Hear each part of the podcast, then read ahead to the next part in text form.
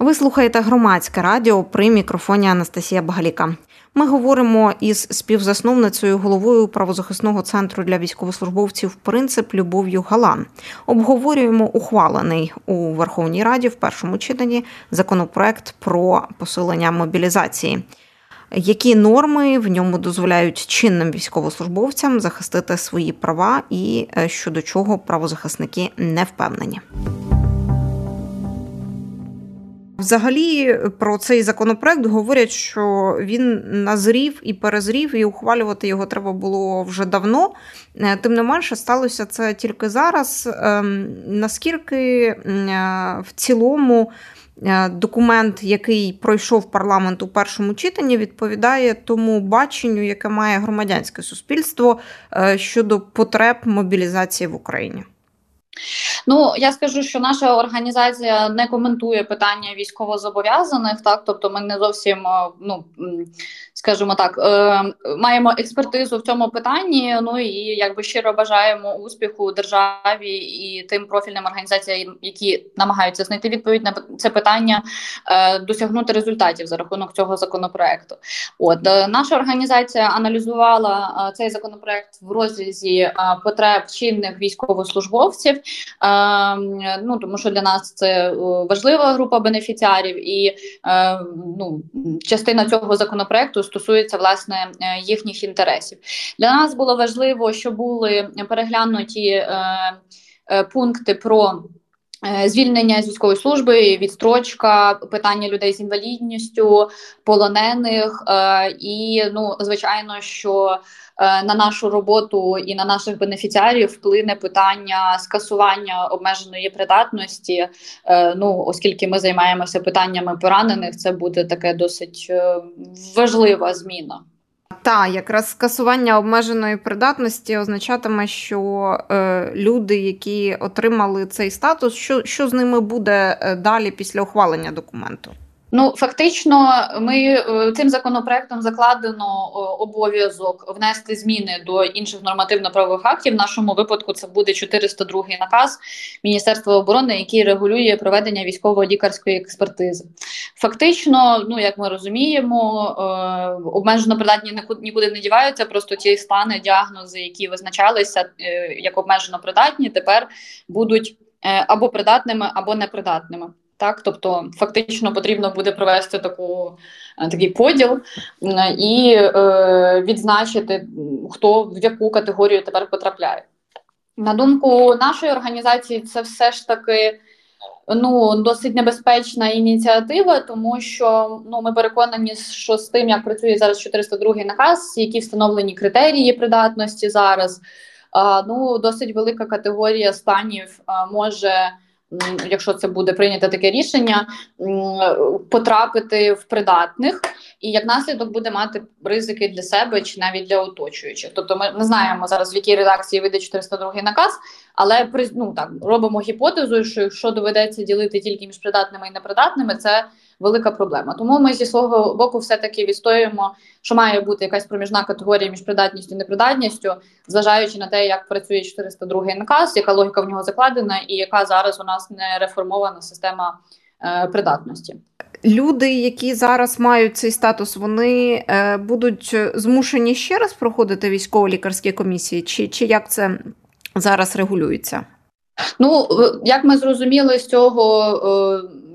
Тексту законопроекту, до якого маємо доступ, то так е, закладено 9 місяців на те, щоб вони зробили такий переогляд. Це теж це, це так само буде стосуватися військовозобов'язаних, тобто діючих військовослужбовців і тих, хто військовозобов'язані, мали там висновок ВЛК про обмежену придатність е, раніше. От е, ну це теж така е, насправді.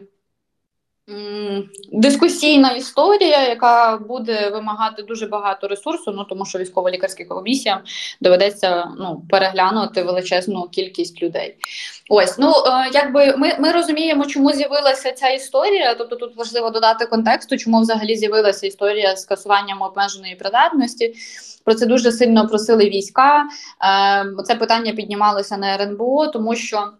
Це дійсно дуже проблемна категорія, але мені здається, що в наших контекстах із того, що ми чули, все-таки е, проблема була не що через поранення, наприклад, таких людей дуже багато у військах вже для них всіх немає посад, тобто досить складно заменеджерити їхнє перебування в військових частинах, бо треба знаходити посади для того, щоб людина е, могла ну, якби далі служити з таким, наприклад, новим для себе статусом. І е, з обмеженою придатністю ще було дуже багато питань з приводу військовозобов'язаних.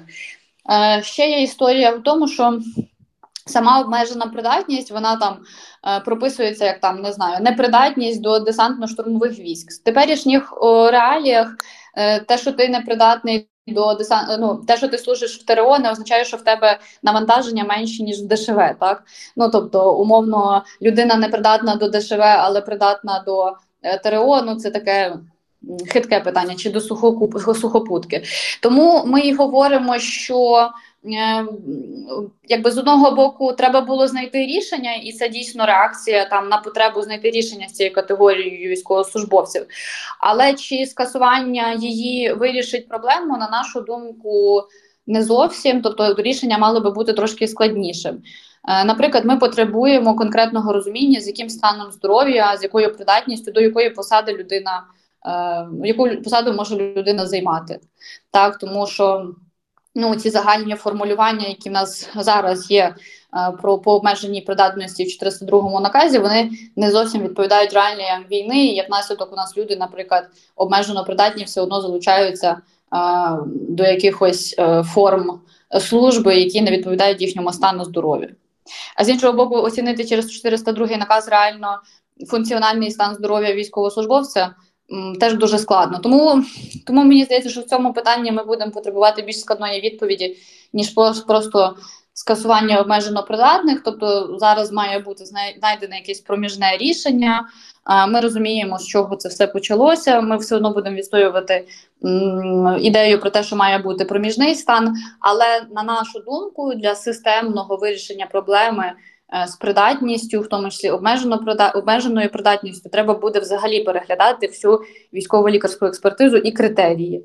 От, а це таке вже теж політичне рішення. Ну тому що е, це теж питання про мобілізацію. А от е, ви ще зазначили, що власне е, внаслідок ухвалення законопроекту треба буде вносити зміни до 402 наказу, і ми знаємо, як дуже часто буває з іншими законопроектами.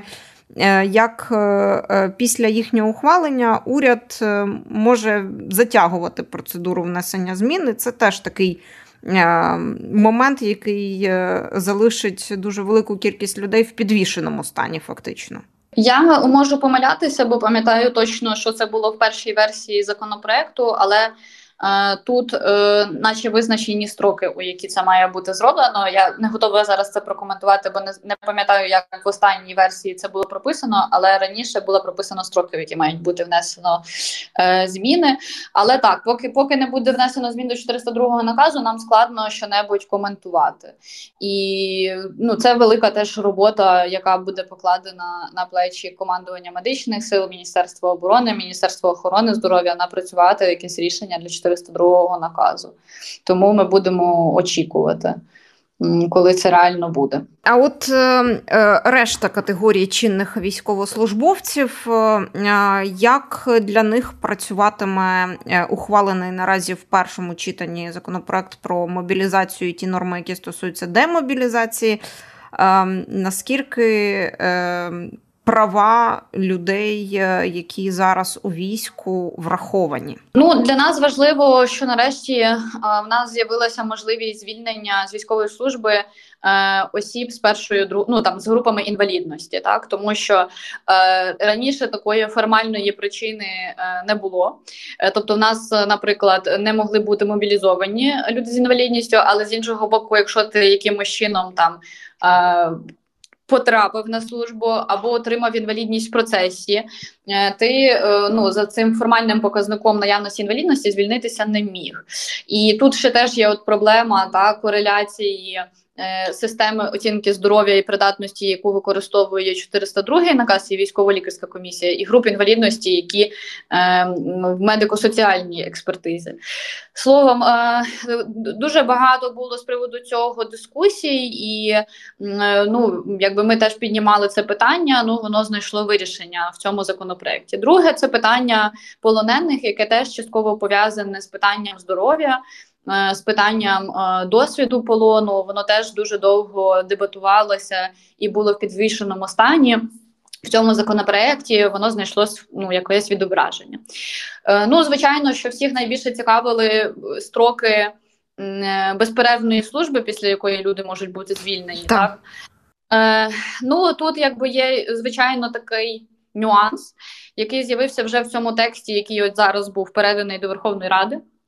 Це те, що е, додалося таке формулювання, що строки, в які буде відбуватися ця демобілізація, умовно, будуть визначатися ставкою.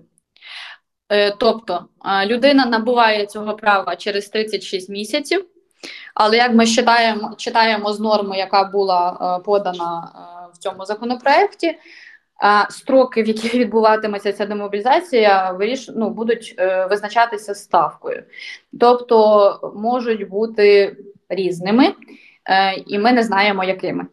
Ось і коли по факту людина отримує е, можливість е, звільнитися, це буде рішення ставки, і тут важливо ну про це чесно говорити, і щоб військово-політичне керівництво мало цю сміливість говорити, що ну, по факту 36 місяців так дають право, але е, реалізовуватись це буде відповідно до тих строків, які будуть встановлені. Ну 36 місяців з тих, хто служить наразі мобілізованих, ще ніхто не відслужив, тільки 24 наближаються. Та перші хвилі мобілізації наближаються до цієї позначки. Тобто теоретично у військово-політичного керівництва є ще рік для того, щоб ухвалювати рішення, але дуже багато ті, хто воює, і е, військові експерти, які коментували ситуацію з мобілізацією і потребою в демобілізації, зауважували, що люди і так вже зношені. Тобто для тих, хто провів е, ці два роки. А хтось півтора, фактично безперервно на передовій ситуація вже зараз доволі критична складається. Ну, ми якби наша цільова аудиторія нашої організації теж звичайно е, піднімає це питання, і ну і це правда. Ну це стовідсотково правда. Якби стан, особливо морально-психологічний зараз і фізичний у людей ну вже досить складний, і тому е, таке важливе було питання і ротації І тому подібне. І да, обставини, в яких ми є, вони є дуже складні. Е, ну, В тому числі тому і цей законопроект частково має відповісти хоча б на питання, хто має їх замінити, так тому що це питання мобілізації. А ну тут е, якби складно що-небудь прокоментувати. Очевидно, що ми ну якби як і всі очікуємо можливості демобілізації відпочинку для тих, хто почав воювати. Ну ем, приєднався або знову приєднався в 22-му році е, до війська. От але фактично, як ми бачимо, з того як розгорталися події, дуже багато залежить від позиції і планів е, військового керівництва, яке не готове відпускати людей. Я скажу так, що е, чому, наприклад, я згадала людей з інвалідністю чи, наприклад, полонених, тому що це питання, е, попри те, що ну для людей може там поза контекстом здаватися, що це ніби очевидні речі, які мали бути е, давно і не піддавалися сумніву. Вони піддавалися сумніву. Да? Тобто, ну скажу відверто, людей з армії не дуже хочуть відпускати. А в тих навіть умовах... тих, які мають підстави і згідно чинного законодавства на демобілізацію. Вони не мали підстави, але коли йшлися якраз ці дискусії про те, щоб додати їм такі законодавчі підстави, це не було ну якби е, таким рішенням, знаєте, яке легко було навіть проадвокатувати. Тобто питання полонених піднімалося вже дуже дуже давно. Ну тобто, якби це інвалідність теж. Але як бачимо, ось тільки на другий рік е, ну знайшлася політична воля це зробити, е, тому що ну ось є такі е, обставини. Я вважаю, що всьому всьому має бути е, те, чого ми потребуємо. Це має бути відверта комунікація військово-політичного керівництва. І друге, крім е, питання звільнення, е, також має підніматися питання досвіду чинних військовослужбовців зараз. Це і захищеність їхніх прав, це і доступ до охорони здоров'я. Е, ну якби дуже багато цієї втоми, про яку ми говоримо, вони беруться не тільки від інтенсивності бойових дій, в яких беруть участь наші військовослужбовці, але теж і від контексту української армії, що є не завжди супердосвідом, скажімо чесно. Ну і власне тому там наша організація вона працює для того, щоб е, за умови залишення людей у військах на якийсь ще час, чи навіть у майбутньому е, той контекст, в якому перебувають ці люди, він був. Ем, якомога більше про людську гідність, про повагу до того, що роблять ці люди, і ем, ну якби справедливих правил гри для них, е, безпеки, ну і знову ж таки там доступу до охорони здоров'я. Тому що дуже складно, ну, наприклад, на мою думку, хворі військовослужбовці у військах набагато більш там дискриміновані. Е, ніж інші ну, наприклад, поранений. Тобто, якщо ти поранений, то ти потрапиш в лікарню. А якщо ти, наприклад, хворий, тобі потрібно доводити, що ти там не ухиляєшся. Та, там. Е, і ну, ці люди можуть тільки там ну, фіксуємо випадки, коли люди отримують реально нормальну медичну допомогу, тільки вже коли їхній стан дуже погіршується. Ну і цих проблем, які я називаю їх, звичайно, дуже багато. Тому е, хотілося б, щоб крім якоїсь комунікації про те, скільки ж ми очікуємо, що люди будуть залишатися у військах. Якщо все-таки там військово-політичним керівництвом приймається рішення про якісь терміни, е, йшла і також розмова, а як тоді е, підтримати цих людей, захистити, коли вони перебувають в армії, підтримати їхній морально-психологічний стан. Мені здається, що е, розмови і дискусії тривають е, критично довго щодо цього, а от рішення ухвалюються дуже дуже повільно. І тому дуже велику кількість людей ми, на жаль, е, цими рішеннями фруструємо е, замість того, щоб підтримувати. Ну, У мене складається таке враження, коли я там читаю своїх знайомих військових, які проходять МСЕКи або там після полону стикаються з проблемами реабілітації, неможливістю е, звільнитись зі служби і таке інше. Ну так, ну наша якби в наших дослідженнях, е, які ми проводимо з військовослужбовцями, найбільш часта фраза це на жаль про використаний матеріал. І е, і, і тому от, от, ті питання, які ми піднімаємо, це ж також і про питання там не знаю престижу військової служби, е, так про е, ну якісь не знаю відчуття людей там е, і. Е, Ну, про про те, як люди оцінюють свій досвід в армії. Мені здається, що ті розмови, які ми зараз ведемо, е, там чи дискутуємо, е, вони ще ж також насправді е, і про ветеранський потім досвід цих людей. Так, тобто, ми навіть коли говоримо про ветеранську політику, ми завжди маємо на увазі, що дуже багато з ветеранського досвіду буде залежати від того, а який був досвід е, людини як військовослужбовця. Ну це якби наша думка така, і е, не подбавши про військовослужбовців зараз, ми будемо мати дуже нам, як на мене, очевидно, очевидні і е, неприємні наслідки так після того, як е, ну ці люди стануть ветеранами. Тому це все взаємопов'язані питання. На жаль, попри очевидність і потрібність е, цих змін, е, не зовсім е, популярні і потребують дуже серйозної адвокації. От тому що будь-які розмови з приводу не знаю захищеності прав військовослужбовців вони завжди наштовхуються на купу критики всередині армії, знецінення там досвіду, розмови про ухилянтів. Е, ну словом, завжди йде, така оцінка від найгіршого. Е, замість того, щоб говорити про тих, е, хто реально потребують допомоги або підтримки, або відпочинку чи кар'єрного зростання. Ну тобто потреб військовослужбовців дуже багато. Е, і е, хотілося б, щоб висновки були дійсно зроблені, і рішення приймалися швидше, і це були дієві рішення, тому що.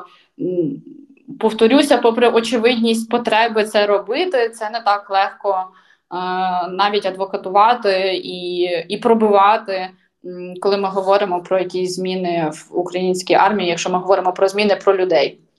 Людмило, от ще запитаю дещо про демобілізацію з того, що знаю від е, знайомих, і з того, що знаю з власного досвіду, на жаль, теж е, складається таке враження, що в очікуванні законопроекту та е, ну, дуже багато військових частин зараз е, навіть відтягують е, рішення про демобілізацію тих, хто має підстави навіть згідно чинного законодавства. Наприклад, йдеться там про о, людей, які мають на опіці е, хворого родича з інвалідністю, та або, наприклад, е, е, родини багатодітні. І ем, неодноразово вже чула від е, юристів правозахисних організацій, що е, дуже е, більш жорстким стало трактування чинного законодавства, і, наприклад, там. У дуже багатьох перестали просто приймати документи, які, які подають. Угу. Ну, чесно кажучи, мені складно прокоментувати звільнення за сімейними обставинами. Проблема звільнення за сімейними обставинами в чомусь може бути схожа і на звільнення там з причин е, охорони е, здоров'я. Перепрошую, тому скажу е, там е, процитую логіку, наприклад, яка була з приводу цього. Так, тобто, е, коли ми підіймали питання звільнення осіб з інвалідністю, е, війська частково резонно підіймали питання того, що в країні корупція і е, довідку МСЕКу в принципі може купити там ну будь-яка людина, яка має якісь заощадження там. Е, чи може щось продати і тому подібне. Тобто, фактично, у нас часто рішення е, такі, е, ті ж самі війська приймають е, Е, пояснюючи це тим, що якісь інші органи є е, ну там корупційними, так так само там з цими сімейними обставинами, і в яких очевидно е, теж є, є корупційні всякі схеми, і фактично, ну. В якомусь сенсі нам прямо кажуть, що через те, що держава не здатна забезпечити прозорість і чесність е, реалізації е, правил гри, е, ви не ну ми, ми не можемо вас там звільнити, чи ми не можемо там ще щось. Так, тобто ем, і це реально плачевна, жахлива ситуація. Е, Я ще раз скажу, що не зможу там дуже е, глибоко прокоментувати звільнення за сімейними обставинами, бо ми е, не сильно там в своїй практиці на цьому фокусуємося, бо більше займаємося охорон... Ну, причинами по здоров'ю. Але можу зробити таку гіпотезу, що тут, як і з людьми з інвалідністю, є оця презумпція а, е, того, що ніби будуть якісь корупційні способи звільнитися. Чи є таке на практиці? Ну очевидно, є. Е, але це не вина військовослужбовця, який дійсно має підстави і дійсно має потребу доводити державі, е, та що він не корупціонер, це не його провина. І те, що в нас так формулюються ці питання, це дуже ну це реально просто злочинно. Ну а є ще історії з багатодітними родинами і військовими, які йшли служити на початку та в 22-му році, маючи в родині кількох дітей, там трьох і більше. І часто буває так, що родини виховують е, не тільки біологічно від одних батьків дітей, та, а від різних шлюбів. І зараз ці люди стикаються з тим, що військові частини не готові їх відпускати навіть з посвідченням багатодітної родини. Так, так, ну це очевидно порушення. Ну тобто, я е, коментуючи ці речі про корупційні дії, звичайно, не не намагаюся там захистити військові частини. Е, ну тобто, це очевидно є зловживання, і на жаль, е, тут в більшості випадків без допомоги юриста військовослужбовець не може сам собі допомогти. І це теж до речі дуже велика проблема. Що ну в нас військовослужбовці потребують дуже часто цієї правової допомоги, і така правова допомога теж потребує ресурсів ресурсів. Ну там це окрема тема. І очевидно, що це є зловживанням. Я просто намагаюся завжди зрозуміти, що за цим стоїть також. І ну очевидно, що за цим стоїть а частково оця історія про корупцію, якою завжди все пояснюють. І друге, це небажання відпускати людей з війська. Ну тобто, як і з іншими категоріями, е, ну по яких ми там сьогодні говорили і підіймали питання. Ну на жаль, це наслідок звичайно того питання, про яке ви говорили на початку, це питання мобілізації, це питання укомплектованості війська, е, це питання людей, і це також питання е, ну, до всього суспільства, наскільки е, воно готове замінювати тих, хто служить за них фактично ну, вже два роки якщо не довше. Так ну я згадаю, що в нас досить велика категорія е, людей, які приєдналися до спротиву в 2022 році. Це ветерани е, з 2014 року. Е, або люди, які служили у війську, там, наприклад, на контракті, припустимо, і ну вже були у війську на момент початку повномасштабного вторгнення, тобто їхня сумарна служба може бути ще Е, довша ніж тих, хто в 22-му році е, долучилися. Ну і це це велика суспільна, мені здається, дискусія і проблема. І іноді е, складно заходити в Фейсбук, в соцмережі, читати насправді, що суспільство про це думає, бо для родин військовослужбовців, ветеранів це звичайно. Боляче, ну це така моя суб'єктивна теж думка, як родини військових і ветеранів. Дякую вам за цю розмову. Будемо стежити за рухом законопроекту. Він зараз е, буде проходити процедуру внесення правок у парламенті, і ми якраз очікуємо, що ті е, моменти, які залишаються неврегульованими і спірними, можна ще буде в якийсь спосіб виправити, чи не так? Ну ми е, сподіваємося на це.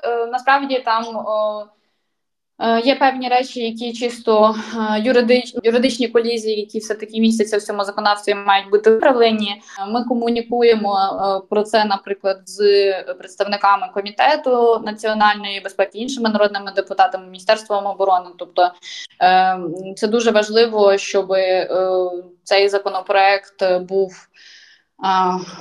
Ну настільки доопрацьованим, так щоби Е, якому випадку е, нічого йому не стало на заваді, тому що це дійсно е, потрібний законопроект, як і з точки зору мобілізації, так і з точки зору військовослужбовців і демобілізації. От тому будемо бачити. Так, будемо стежити. Принаймні, я так розумію, що частина народних депутатів зараз готові активно включитися з правками, тому що ну хтось вважає, що в такий спосіб може захистити свою категорію виборців, а хтось просто на хвилі хайпу. Ми знаємо, що буває і таке, і очікується, що правок е, подадуть чимало.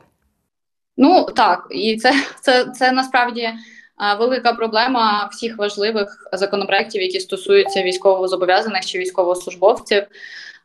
Не буду назвати зараз номери законопроєктів, але є законопроекти, які ми навіть не знаємо, чи будуть підписані головою Верховної Ради, бо в процесі голосування в залі було внесено купа правок, які там знищують взагалі суть законопроекту. Тому так дуже важливо насправді наголосити, що те, що ми обговорюємо сьогодні, є не остаточним рішенням, і дуже багато з тих речей, які я, наприклад, коментувала сьогодні, вони ще можуть змінитися в процесі. Мені здається, да то тут неможливо поставити якусь крапку. Це е, тому, що цей текст вже змінювався стільки разів ще до його реєстрації так точно.